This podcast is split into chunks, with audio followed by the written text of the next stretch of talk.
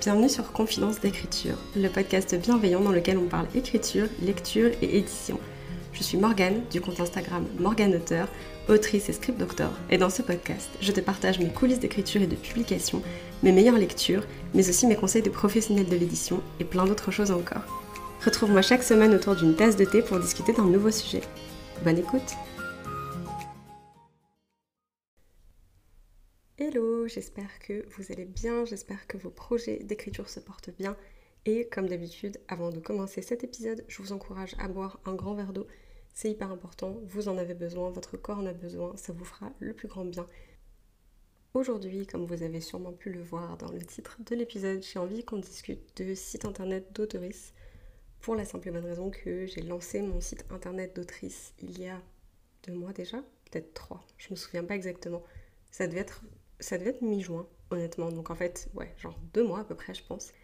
Et c'est vrai qu'à la suite du lancement, j'avais reçu pas mal de questions et il y avait pas mal de personnes qui étaient assez curieuses de savoir bah, comment je l'avais créé, si je l'avais fait moi-même, par quoi j'ai dépassé et comment ça fonctionnait en fait tout simplement parce que ça a l'air un peu... En fait c'est un peu abstrait quand on sait pas comment ça fonctionne, ce que je comprends parfaitement parce que moi quand j'ai commencé j'avais j'avais assez peu de notions en fait Disons que dans l'idée, je voyais comment ça fonctionnait et j'avais déjà codé euh, un mini site internet pour la fac, donc pour mon master d'édition. Et autant vous dire qu'on a fait ça avec la technique des années 2000, euh, je pense. C'est-à-dire qu'en fait, on a tout fait en codage euh, à la main, ce qui est, on va dire, chiant à mourir, et très spécifique finalement, sachant les outils qui existent aujourd'hui. Voilà, autant vous dire qu'en 2018, dans un master d'édition, de pas mettre en avant les techniques, les outils qui existent aujourd'hui, euh, et de nous faire coder un site internet euh, avec un fond bleu, euh, un tableau et deux liens externes, tout en code, je suis pas, enfin, je suis pas certaine de l'intérêt. Évidemment, l'HTML, le CSS, a énormément d'intérêt hein, pour toutes les personnes qui travaillent dans le domaine informatique. Je vous avoue que quand vous êtes étudiant ou étudiante en édition, votre taf dans la vie, c'est pas vraiment. Enfin, si jamais vous lancez une maison d'édition et que vous allez coder enfin, et que vous faites un site internet, vous n'allez pas le coder de A à Z à la main. Il y a énormément de choses qui existent pour vous simplifier le process. Donc voilà, c'est de ça qu'on va parler aujourd'hui. Et on va faire ça du coup euh, sous forme de points conseils. Et le premier conseil que je vais vous donner, c'est de savoir pourquoi vous voulez un site internet d'autoris. Il y a plein de raisons pour lesquelles ça peut vous intéresser. Mais il faut que vous sachiez pourquoi, parce que dans la plupart des cas, ça va vous demander un investissement financier, ne serait-ce que pour payer l'hébergeur, ça va aussi vous demander un investissement de temps si vous décidez de vous en occuper vous-même. Et ça va vous aiguiller aussi de savoir pourquoi, ça va vous aiguiller sur le contenu que vous allez pouvoir mettre sur votre site et ce qu'il va falloir y trouver. Donc moi la raison pour laquelle je voulais un site internet d'autrice, c'était parce que je vais être autrice auto-éditée, voilà, Frontière numérique est un roman qui sera auto-édité. Et du coup, il me fallait en premier lieu une plateforme de vente qui soit propre et qui m'appartienne. J'ai pas du tout envie, on en reviendra, on y reviendra je pense dans un prochain épisode. J'ai pas du tout envie de m'auto-éditer sur Amazon ou via une autre plateforme, c'est pas du tout quelque chose qui m'intéresse. Voilà, on développera ça un autre jour parce que je pense que ça pourrait être intéressant d'avoir une discussion là-dessus. Mais du coup, il me fallait une plateforme de vente et cette plateforme de vente, je voulais la créer à mon nom et je voulais m'en occuper. Donc avoir un site internet d'autrice, bah, c'était juste une nécessité, on va dire, à ce stade. Et je voulais aussi avoir une plateforme qui m'appartenait. Par exemple, euh, sur Instagram, alors votre contenu vous appartient, c'est sûr, si vous postez des photos que vous avez faites, elles sont à vous, il n'y a pas de souci. Mais si quelqu'un signale votre compte ou que Instagram décide que vous ne répondez plus euh, à sa guideline, je sais pas comment on dit ça, mais bon bref, si Instagram décide que vous répondez plus aux règles qu'il impose, euh, il peut très bien supprimer votre compte. Et à ce moment-là, tout ce que vous avez fait, tout, bah c'est fini en fait, il reste plus rien. Alors il y a des solutions pour le récupérer et tout ça, c'est sûr mais c'est beaucoup de stress pour pas grand chose finalement, et euh, avec la chance derrière que vous ne récupériez peut-être jamais le contenu que vous aviez produit jusque-là sur Instagram.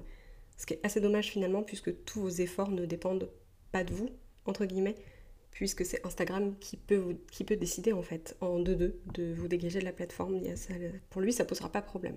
Et forcément, du coup, en ce qui concerne ma carrière d'autrice, c'est quelque chose que je prends très au sérieux. C'est une voie professionnelle dans laquelle je m'engage en plus des autres engagements professionnels que j'ai. Et j'ai pas forcément envie que Instagram soit, euh, on va dire, entre guillemets, euh, l'épée de Damoclès au-dessus de ma tête, ou quelqu'un un jour euh, vienne reporter mon contenu queer en me disant voilà, cette personne-là, c'est pas bien. et qu'il y ait un queerphobe chez Instagram qui décide que ouais effectivement mon contenu il devrait pas être visionné et qui me dégage de la plateforme. Ça me fera un petit peu mal.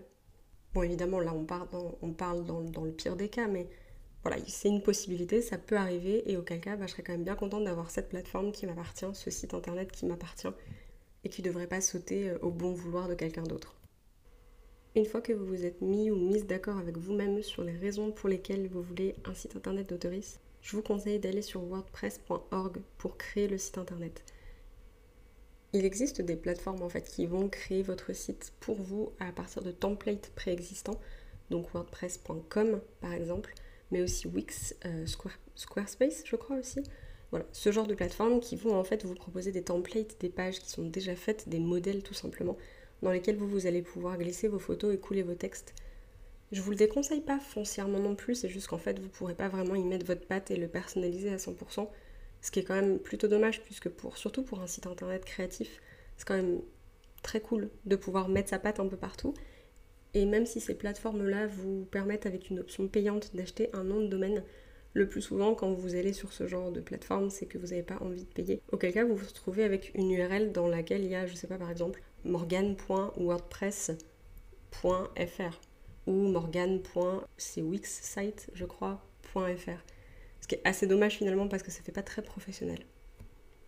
Si vous voulez un site qui fasse vraiment propre, qui fasse vraiment pro aussi, il faut savoir que ça va vous prendre un peu plus de temps, c'est sûr, mais en même temps, le résultat en vaudra vachement la peine. Après, si c'est quelque chose qui vous intéresse pas du tout et que la construction d'un site internet, ça, vous barbe juste parce que vous n'êtes pas très design et vous n'êtes pas inspiré, tout ça, commencez petit. Commencez avec euh, Wix ou avec euh, Squarespace ou ce genre de truc. Vous prenez pas trop le chou non plus, vous avez le temps d'évoluer après, de, de faire en sorte que votre site internet prenne en grade plus tard. Mais juste, voilà. Soyez conscient que si vous voulez un truc professionnel et très cool et très personnalisable, il va falloir passer très certainement par wordpress.org, qui est la plateforme euh, à travers laquelle moi je passe et ça fonctionne très bien et j'en suis très satisfaite et je suis pas la seule puisqu'il y a énormément d'utilisateurs de wordpress.org qui en sont aussi très contents. Et ça peut faire un peu peur au début parce que quand on sait pas comment ça fonctionne, on se dit oulala, quelle horreur, tant de possibilités, tout est personnalisable, qu'est-ce que je fais à l'aide? Mais quand on apprend un peu à se dépatouiller, et plus ça va et plus c'est. Enfin, plus ça va et plus on le prend en main, et plus c'est simple, parce que finalement ça répond à une logique qui est assez, qui est assez facile à intégrer. Donc voilà, ça peut faire un peu peur au début, mais je vous rassure, c'est une question d'habitude et c'est quand même relativement, je vais pas dire intuitif, mais c'est pas non plus très compliqué à prendre en main.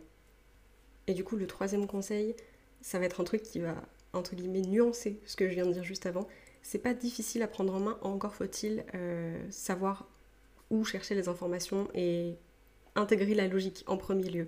Et pour ça, vraiment, genre, pour gagner du temps, pour vous simplifier la vie, pour avoir l'esprit plus tranquille et faire vraiment un truc qui vous ressemble, je vous conseille à 3000% de vous former ou si vous n'avez pas le temps de faire vous-même votre site internet et que vous avez un peu d'argent à mettre dans un design, faites appel à euh, un professionnel, une professionnelle qui peut vous faire un site internet qui correspond à vos besoins.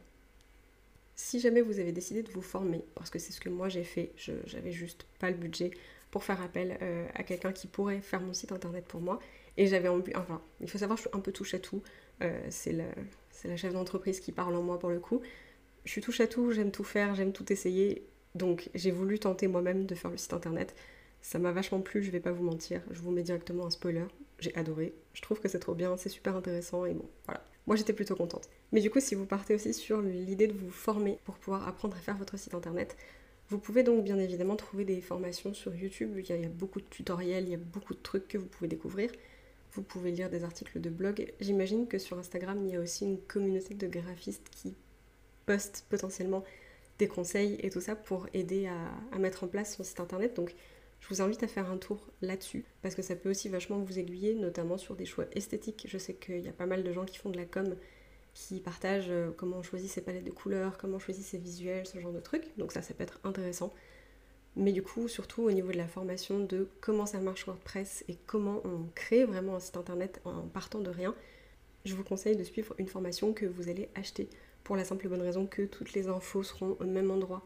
Et ça, c'est un gain de temps aussi incroyable Personnellement, je vous recommande la formation que j'ai suivie, qui est la formation auteur du web, me semble-t-il, par Margot de Seine. Je pense que tout est dans le titre, très honnêtement, c'est une formation à destination des autoristes pour les aider à créer leur site internet d'autoristes. J'avais l'idée de faire un site internet d'autrice depuis un petit moment déjà, mais je savais vraiment pas par où commencer et j'avais fait quelques essais avec Wix, c'est pour ça que je me permets de vous en parler. J'avais fait quelques essais avec Wix qui n'étaient pas du tout concluants. Et du coup, quand j'ai vu que Margot allait sortir sa formation, bah, je me suis dit que c'était un signe. Donc j'ai attendu et j'ai fait partie, me semble-t-il, des premières personnes à l'avoir acheté et l'avoir testé, puisque bah, euh, elle était en formule bêta jusque-là. Il me semble que la formation n'est pas encore tout à fait finalisée et sortie, mais j'imagine que ça devrait pas trop tarder parce que Margot en avait parlé il n'y a pas très longtemps sur son Instagram. Donc si jamais ça vous intéresse, je vous encourage à aller faire un tour, peut-être vous inscrire à la liste d'attente pour être prévenu du moment où la sortie ou la formation sera sortie, sera en ligne. Et euh, n'hésitez pas, voilà. Si jamais vous tombez sur cette formation, que vous vous dites ah peut-être que je peux, vous, le confirmer honnêtement, c'était une très bonne formation. J'ai trouvé ça super agréable à suivre et euh, ça m'a beaucoup aidé. Il y a encore quelques modules que j'ai pas suivis et terminés, tout simplement parce que c'était la partie euh, création de la boutique pour le site internet, parce que oui, la formation aide également à créer un site internet marchand, donc sur lequel on peut acheter un livre par exemple. Mais voilà, c'est quelque chose auquel je m'attellerai du coup forcément, puisque la frontière numérique va être disponible à la vente sur cette fameuse boutique de mon site internet, donc c'est quelque chose que je vais mettre en place sur les prochains mois. Et j'ai hâte, honnêtement, je pense que ça va être super intéressant de suivre la formation là-dessus. Ne serait-ce que, en fait, ce que je trouve super intéressant avec les formations, c'est que, outre le fait que ça explique un petit peu le fonctionnement des choses et qu'on n'a pas besoin de tâtonner pendant une heure parce qu'on comprend pas trop ce qu'il faut faire, ça a aussi le côté hyper pratique et déstressant de se dire que la personne qui fait la formation a pensé à tout en fait. Je veux dire, euh, c'est quelqu'un qui a l'habitude de gérer ce genre de petites choses et tout, et qui du coup a pensé à toutes les étapes pour nous et nous accompagne dans toutes les étapes et je trouve ça vachement déstressant parce que quand on fait un peu tout seul euh, à l'aveuglette ou avec des tutoriels qu'on pioche à droite à gauche, bah, en fait on fait en fonction de ce qu'on pense qu'il faut faire. Mais des fois on oublie des étapes qui sont super importantes et du coup ça entraîne des bugs et ça entraîne des complications. Et on se dit oh mon dieu je comprends pas pourquoi ça marche pas, à l'aide, il faut que ce soit fait avant telle date et tout ça. Donc c'est un peu angoissant. Donc si jamais vous n'avez pas envie de vous prendre trop le chou et que vous avez envie de gagner un peu de temps là-dessus et aussi des heures de sommeil, soyons honnêtes, je vous conseille d'investir dans une formation. Je suis pas forcément, du coup, comme vous l'aurez compris, une professionnelle des sites internet. Donc pour le coup, je vais pas m'aventurer à vous expliquer comment ça s'est passé pour moi, la création étape par étape, pour la simple et bonne raison que ça vous apporterait pas grand chose honnêtement. Et je préfère vraiment, euh, déjà je me souviens pas de tout, parce que j'ai commencé à créer mon site internet, on devait être en novembre ou en décembre 2021. Donc ça fait quand même... Euh, oh, bah ça fait plus de 6 mois. J'allais dire 6 mois automatiquement, mais non, en fait ça fait presque 8 ou 9 mois que j'ai commencé, on va dire, les premières étapes et tout ça. Donc pour le coup, il y a des trucs que je fais très régulièrement quand je fais des articles par exemple, ou quand je mets à jour des pages, ou même quand je recrée des pages. Il y a des trucs qui se font automatiquement, des trucs dont on prend l'habitude. Et il y a des étapes qui sont des étapes un peu uniques, qu'on fait que une ou deux fois au début du site internet, et donc je pourrais pas du tout vous guider à travers ça. Euh.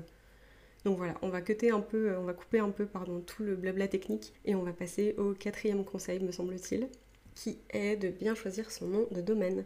Ça, c'est super important puisque du coup, le nom de domaine, c'est l'adresse URL que vous allez taper ou que les gens vont taper pour vous trouver, pour tomber sur votre site internet. Et alors ça, bah, du coup, c'est quand même quelque chose d'important puisque ça va être votre identité sur le web. Et il ne faut pas choisir n'importe quoi en fait. C'est vrai que ça c'est quelque chose qui m'a demandé un petit peu de réflexion parce que je ne savais pas exactement si je voulais écrire sous un nom de plume ou si je voulais écrire sous mon vrai nom.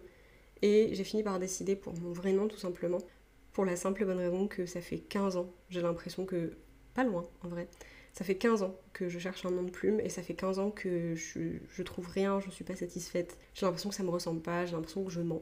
Finalement, ça m'a un peu confronté à cette question-là de dire genre là, Morgane, il te faut un nom de domaine, il faut quelque chose sur lequel les gens vont pouvoir te trouver sur internet. Qu'est-ce que ça va être? Du coup, je me suis décidée sur morganluc.fr. Pareil, j'ai pris .fr parce que j'écris en français, je suis basée en France.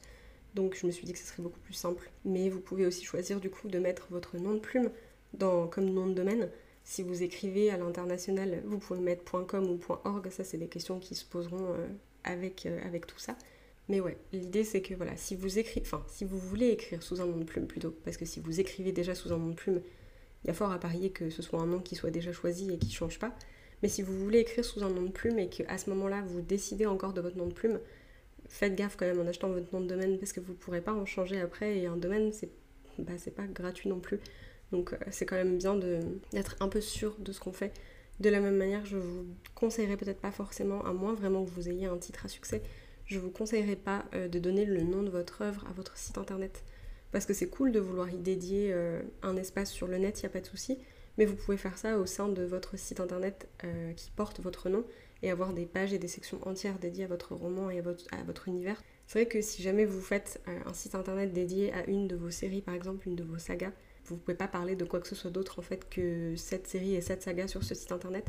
Et si vous en faites une plus tard, ou si vous voulez un site internet vraiment centré sur vous plus tard, bah, il va falloir recréer depuis le départ d'autres sites internet sur ces sujets-là précisément. Et donc imaginons, vous écrivez 10 trilogies, bah, vous avez 10 sites internet, chacune euh, pour votre trilogie. Et un site internet, c'est quand même... Euh, c'est de l'entretien en fait, c'est du temps passé régulièrement dessus pour le mettre à jour, pour apporter du nouveau contenu, pour, euh, pour le rendre vivant. Donc vous compliquez pas trop la tâche non plus, essayez de le centrer autour de vous et vos œuvres à l'intérieur de vous, enfin vos œuvres du coup, s'inscriront à l'intérieur de ce site internet, euh, chacune sur leur page dédiée en fait. Le conseil numéro 5, et j'espère que je ne me suis pas perdue dans l'ordre et dans les chiffres et tout ça, l'anecdote un peu nulle, mais il faut savoir que dans mon carnet, du coup, quand j'ai construit cet épisode, j'ai noté les idées au fur et à mesure qu'elles me venaient, sauf que en réorganisant tout ça pour pouvoir filmer là, je me suis rendu compte que les points que j'avais eus forcément n'étaient pas dans l'ordre les uns par rapport aux autres, ça m'est venu un petit peu de manière désorganisée. Sauf que du coup, le point numéro 5 qu'on va aborder là maintenant tout de suite, c'est le point numéro 3 dans ma liste. Du coup, j'espère que je me suis pas trop perdue. C'est pas grave, on va faire comme si. Du coup, point numéro 5, ça va être de savoir ce que vous voulez mettre sur votre site internet et le contenu que vous allez, euh, que vous allez créer.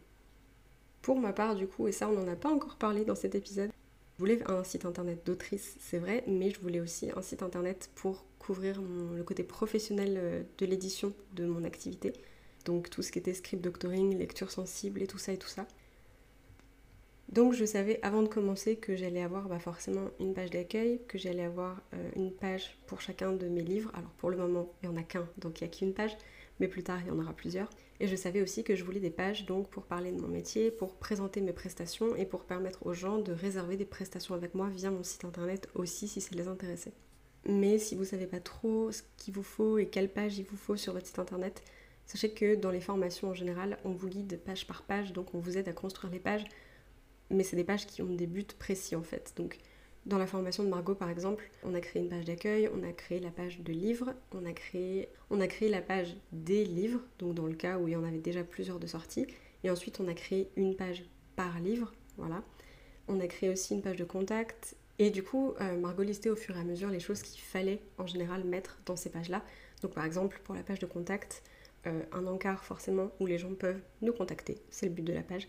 Mais aussi du coup, elle, disait que c'était cool de mettre euh, un kit presse avec des, une, biographie courte ou des photos, si jamais il y a des gens qui veulent vous interviewer ou faire une petite revue, une petite revue sur vous. C'est des informations qui sont facilement accessibles par exemple. Donc voilà, ce qu'il y avait d'hyper intéressant avec la formation, c'est que en fait on vous accompagne pas juste en vous disant voilà il faut une page d'accueil, démerdez-vous on vous, accompagne dans la création de la page d'accueil avec les bannières qui vont composer votre page d'accueil, avec ce qu'il faut mettre, avec une manière de mettre en page les choses et tout ça. Et après, vous pouvez tout adapter à votre sauce évidemment, mais ça aide beaucoup et ça libère beaucoup d'espace dans la tête parce qu'en fait, quand on n'est pas spécialiste en création de site internet, même le contenu du site internet, c'est pas toujours évident. Je vous encourage à réfléchir au texte que vous voulez mettre sur votre site internet, aux photos aussi que vous voulez y afficher, qu'elles soient de vous, que si c'est des photos libres de droit, que vous ayez le temps de vous assurer d'avoir tous les crédits, de pouvoir récupérer tous les crédits pour les photos et tout ça. Et de manière générale, de savoir un petit peu aussi comment vous allez alimenter le site. Il faut savoir qu'une fois que le site il est fini, entre guillemets, il n'est jamais vraiment fini. Vous pouvez déjà le modifier à l'infini, rien n'est figé. Mais il y a aussi tout ce truc de, bah, c'est vachement intéressant de pouvoir l'alimenter en plus, donc de rajouter du contenu et de le faire vivre. Donc moi je sais que pour ça j'ai euh, une page de blog sur laquelle je mets les retranscriptions écrites du coup de mes épisodes de podcast. Donc vous êtes en train d'écouter cet épisode, sachez qu'il est aussi disponible écrit sur mon site internet. Mais j'ai aussi la page de mon roman du coup de frontières numériques qui est souvent mise à jour et sur laquelle je rajoute du contenu exclusif, interactif. Il faut savoir que j'ai créé notamment un quiz pour savoir quel personnage de frontières numériques vous êtes, qui est sur le site internet j'ai prévu d'autres quiz sur lesquels je suis un petit peu en train de travailler et que j'essaie de peaufiner parce qu'ils ne sont pas encore prêts comme je voudrais. J'ai projet aussi peut-être, j'aimerais trop faire une carte et du coup pouvoir la mettre sur le site internet aussi.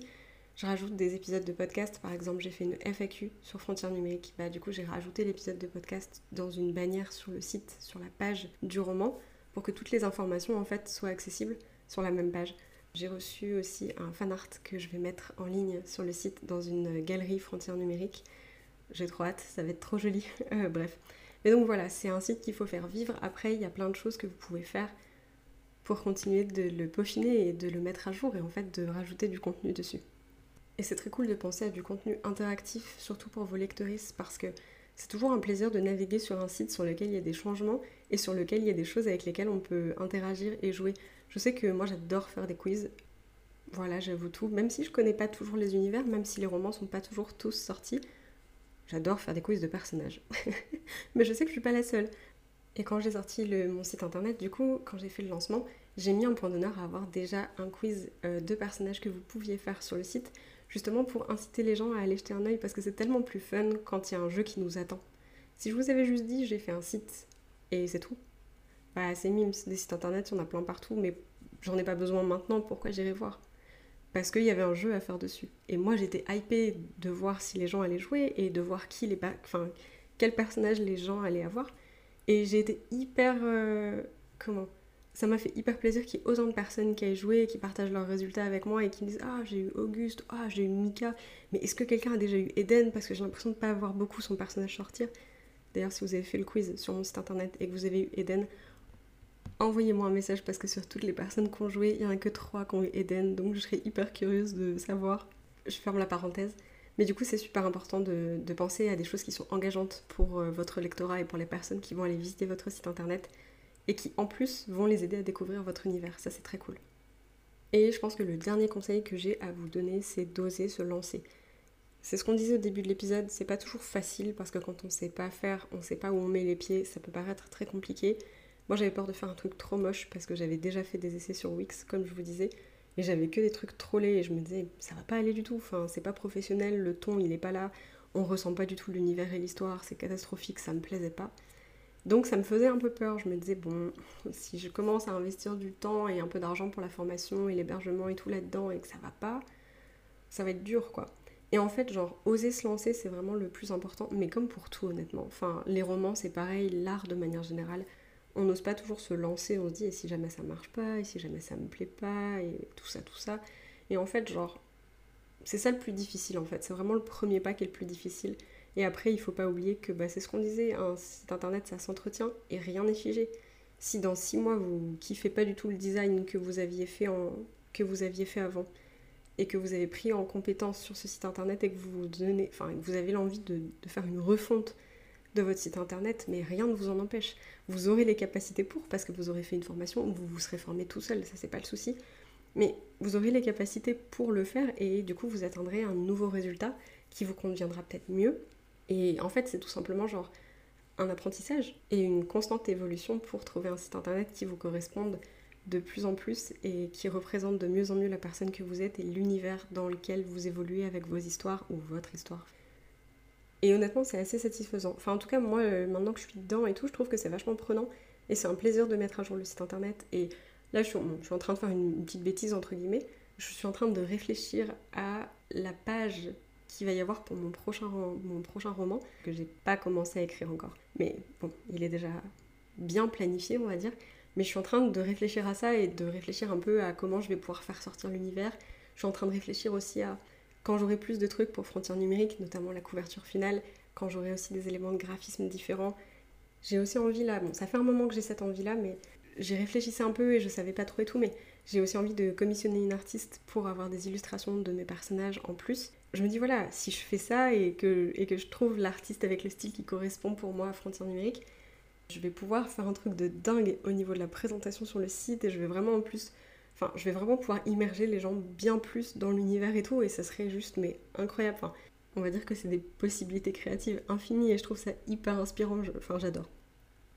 Voilà, voilà. C'était donc mon retour d'expérience et quelques conseils sur la création d'un site internet d'autoris J'espère que je vous ai mis des paillettes plein les yeux en vous parlant de ça, et si c'est pas le cas, c'est ok aussi, chacun son, chacun son kiff. Je me suis découvert une passion pour les sites internet, je comprends carrément si c'est pas votre truc, il n'y a pas de problème. En attendant, eh je vous dis euh, merci beaucoup de m'avoir écouté. On se retrouve la semaine prochaine pour un nouvel épisode. Et d'ici là, écrivez bien.